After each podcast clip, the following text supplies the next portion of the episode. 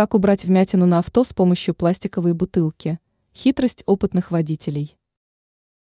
Огромной неприятностью для любого автовладельца станет появление вмятины на кузове машины. Причем повреждение далеко не всегда является результатом аварии.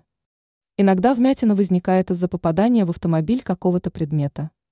Например, камня или футбольного мяча.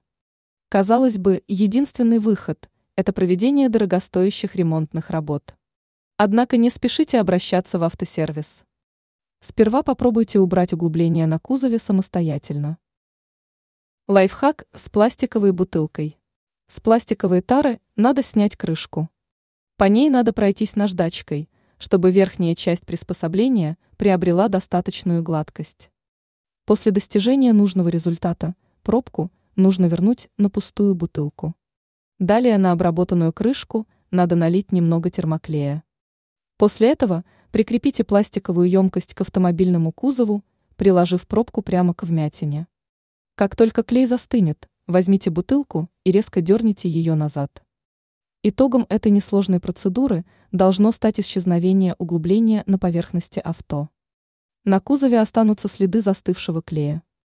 Они с легкостью убираются с помощью этилового спирта.